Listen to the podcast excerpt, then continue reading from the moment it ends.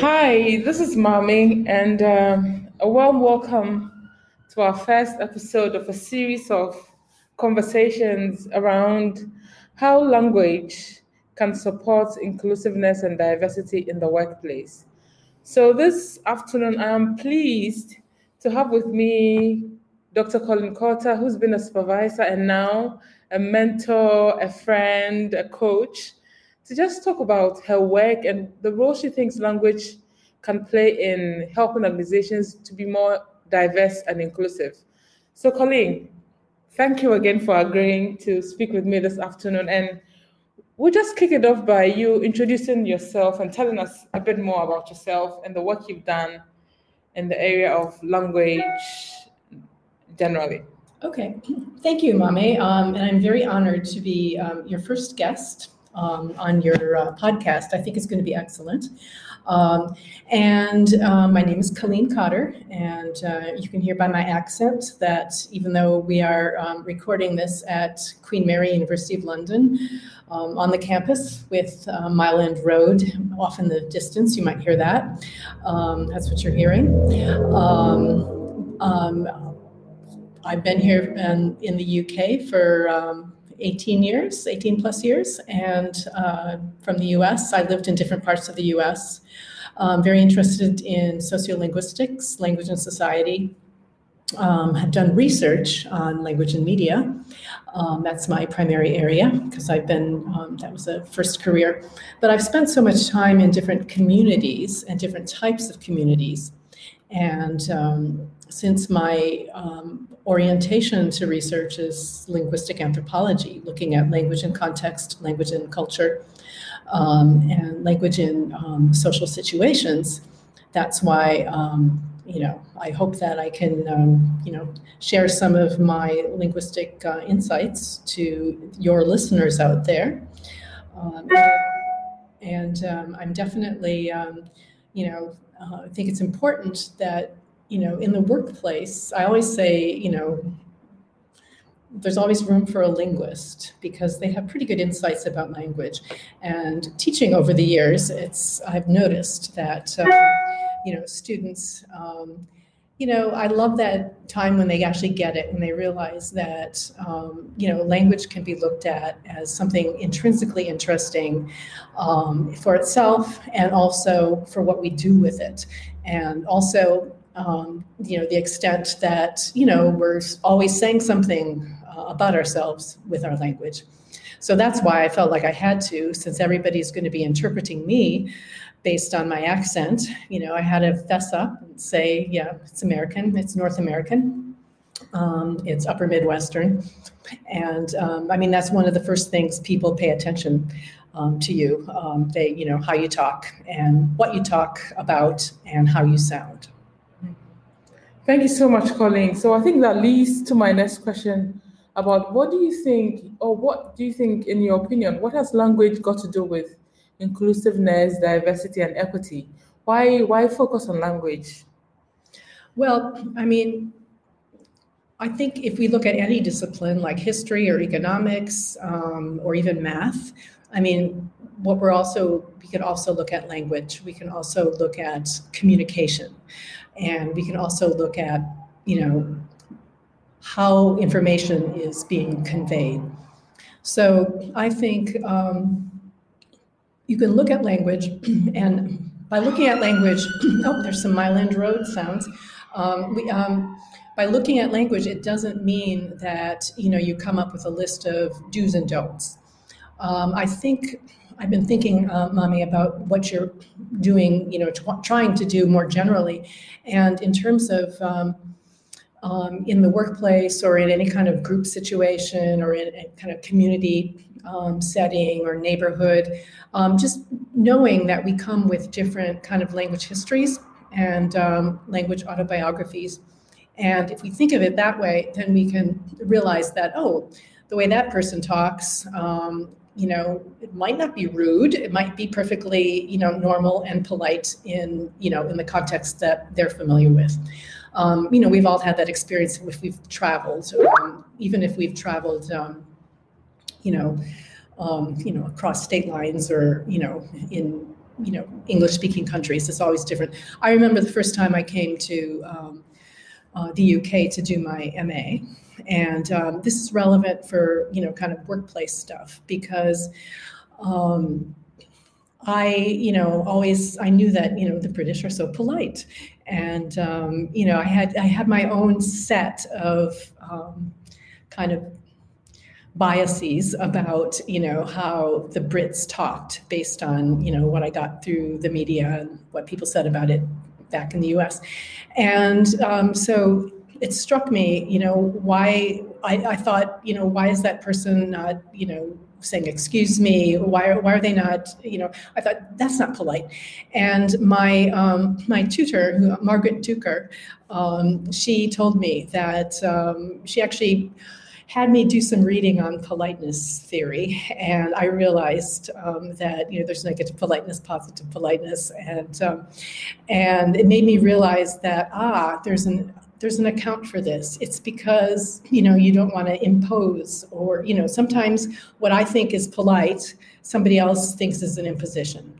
So I think you know just trying to build language awareness and have that um, understanding that you know there's you know like even little microcultural variations and differences so i think that could be very helpful um, you know in the workplace just starting with that premise and not everybody has that and so and and also language uh, a lot of times when people who aren't linguists um, talk about language, they're really thinking about the prescriptive, you know, what their English teacher told them to do, um, and how, how they can't write or they're not good enough. But everybody communicates, everybody knows how to get ideas across.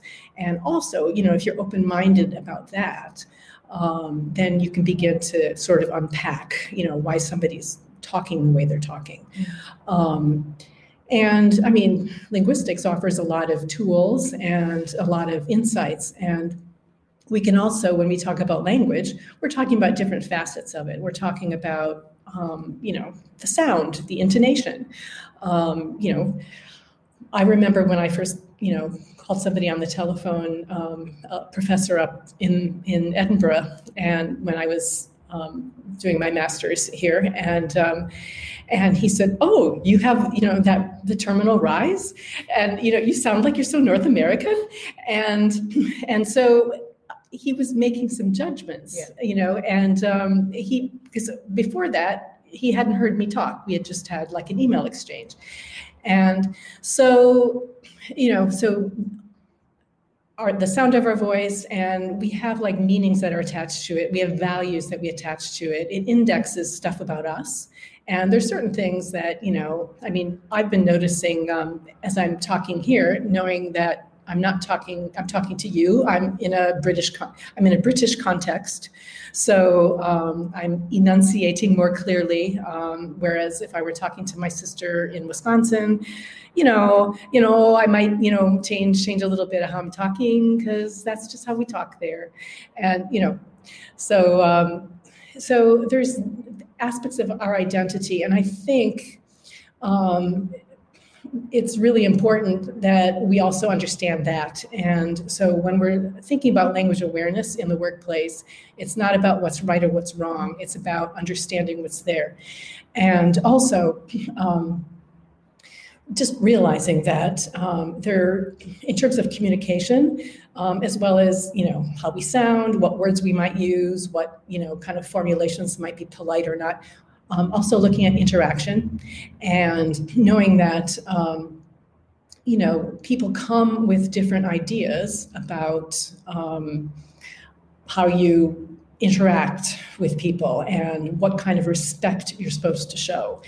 And i mean i taught in different places and in some places i'm you know professor cotter in other places i'm colleen um, in other places i'm dr cotter and you know and there's like these local norms mm. and so there are local norms even within the broad context context of academia mm.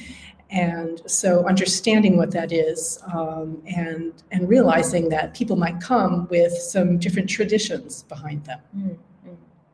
I think you've you've said a lot, and I really like the point you made about judgments. Mm-hmm. And I think we we constantly making judgments. So if you take an organization, for example, during the hiring process, judgments are being made about the candidates. On the job, judgments are being made about the candidates. So it is is really not doing us any good if we ignore this language awareness because then we are misjudging people if that's a correct word or a way to look at it you know so my next question is how do organizations start? So you've set a nice premise of that language awareness. So apart from raising that language awareness you talked about interaction paying attention to the interactions because i think that's also another side of uh, problematic um, exchanges if it's not handled properly. So then, how can organizations look at their interactions, or what can they do with their interactions, and how can that help them in their efforts to be more diverse and inclusive? Um, that's a huge question, and we only have like about ten more minutes. Yeah. Um, you know, it's an excellent question, and I think that's what you're trying to unpack. Um, you know, with these podcasts. Yeah. So um, I mean, you have other people who are going to talk, um, you know, more specifically about like little aspects of language and accent and how bias can be introduced and how you can um, can deal with that. Um, I think, you know, just being, I, will say the awareness mm-hmm. again, mm-hmm. but also then maybe learning, mm-hmm. uh, learning something. And I don't know. Um, I was thinking about this uh, I mentioned earlier, um, like a linguistic autobiography, and it makes people self reflective as well. It makes you really aware about, like, oh, yeah, this is what um, I learned from my parents, and these are the attitudes about language that I learned from my parents. Um, these are my experiences um, elsewhere. So, um, I mean, there's been a lot of um, like unconscious bias training happening and you know language is part of that and so i think at the same time just making it really clear um, that you know we can look at this but also I, am just being really kind of reluctant to mm-hmm. say that there's just one way to go about it and um, i think if you you know just tell people you know what some of the parameters are like mm-hmm. um, you know norms of communication and, and the other thing too is um, you have to pay attention to the fact that you know there are communities of practice um, in the workplace mm-hmm. jean lave from berkeley was you know really instrumental in getting the communities of practice model going and it's been adopted in so many different domains by so many different um, disciplines so that's one way of kind of putting yourself you have to kind of separate yourself a little bit mm-hmm. and realize that um, you know you can evaluate and um, and sort of see what's going on. Like, what are the processes in place? You know, where you know where might somebody make a misinterpretation? Um, usually, when you have something like a speech event, like a hiring event, mm-hmm. you know, they're quite formulaic, and um, you know, there's a lot of work that is there. Um, you know, to try to make it as, as open as possible. And you know by having you know kind of protocols that you know you can can work with it is true maybe you know you know you and you know in the work that you're doing Mame now uh, can come up with a series of questions that people can ask. Um, because sometimes i've been in so many different hiring contexts um, in from different disciplines and different professions um, over the course of my long and varied career, both inside of academia and out of it, um, that I think if um, you know people realize that you know they want to have you know people who kind of share their values, and sometimes language is too much of the stand-in for that, and it's a little bit harder to unpack and um, understand. So. Um, maybe some questions about okay what was the content there and um, yeah, the person really didn't have a firm handshake, um, or whatever it is is important in my culture, you know, my workplace culture. Mm. But um, I don't know. It's always interesting. Like there's this amusing movie called The Intern, and there were these two guys who were basically um, older and at Google. I mean, that's worth it. Just, I mean, if, if you want to like warm people up, just start thinking about that um, you know, you have some ageism going on in, in you know, in that movie. And uh, so, I mean, they're just, different way. I think there's so many different ways to get at it, Mhm. and um, um, making sure that there's time, you know, for the conversation and for people to understand that it is important Mhm. and it does have impacts. Mm. Um, and so communicating with people in the workplace and um, and finding out, you know, I don't know. I always my background, you know, doing field work and talking to people and finding out what the community says about their language practices. Mm. So anybody, you know, anyone can call themselves an expert, and um, you know, but find out what the community is saying about, you know, what's important.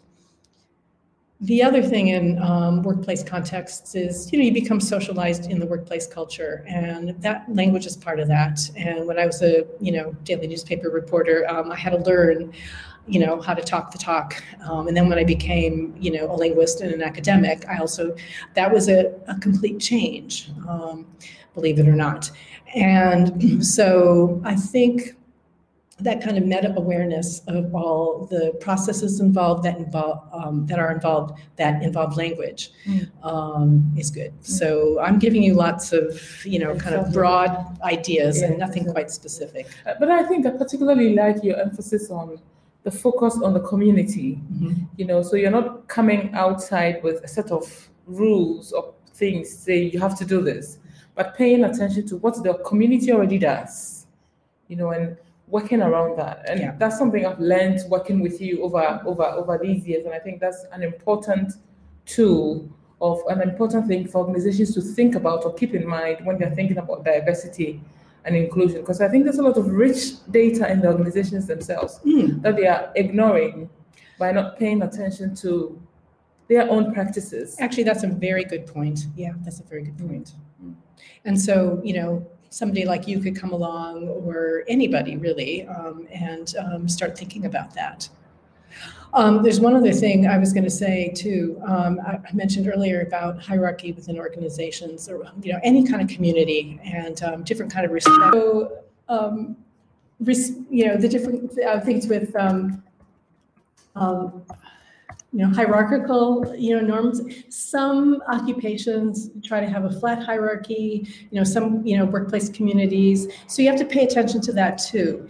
And um, here's just one example.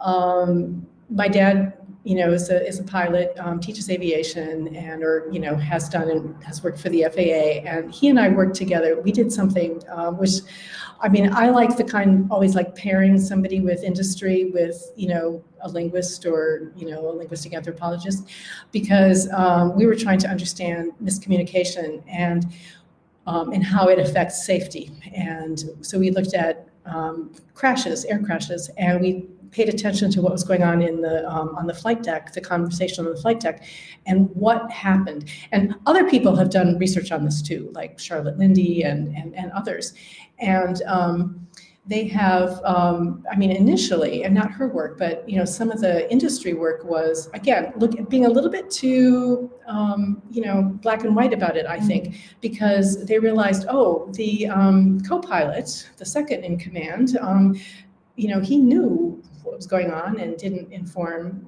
the the pilot, and or you know, she knew and didn't in- inform you know her superior, and so instead of the industry saying, okay, let us train the captains you know let, us train the captains to communicate better. Um, it was like oh let's um, give assertiveness training to the co-pilots.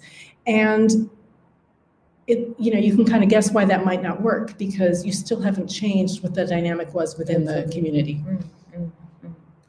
Thank you so so so so much, Colleen, and uh, I think we've we've exhausted. you. Well, for the moment. Yes, yes. For the moment, I'm conscious of uh, the time constraints, but I think finally, before I let you go, if there's one final word,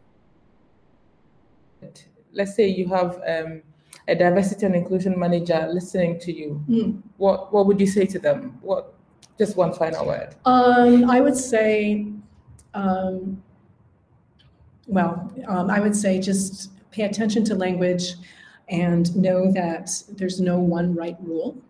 And just be aware that people come with different traditions and trying to understand what those might be might be helpful and at least it's a way to start conversations and might not necessarily agree, um, but then people have a better awareness of where the differences are and where the common um, commonalities are. Mm.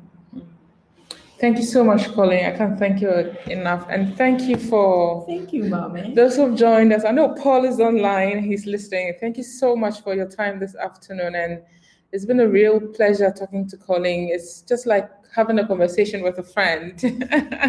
and I just want to use this opportunity to say thank you for all that you've poured into me all these years and your continuous support. I, I really appreciate it. Thank you so much. And uh, Thank you, and uh, forgive us for the initial. This is the initial trial, so we, we had a, a, few teething problems, but we'll definitely grow out of it. Thank you so much. Well, and Mame, thank you. I just want to say, um, you know, I appreciate that, and I think it's better to have, you know, this is real life, and part of what you're talking about is real life. So keep up the good work. Thank you. I'm proud of you. Thank you. Bye. Bye bye.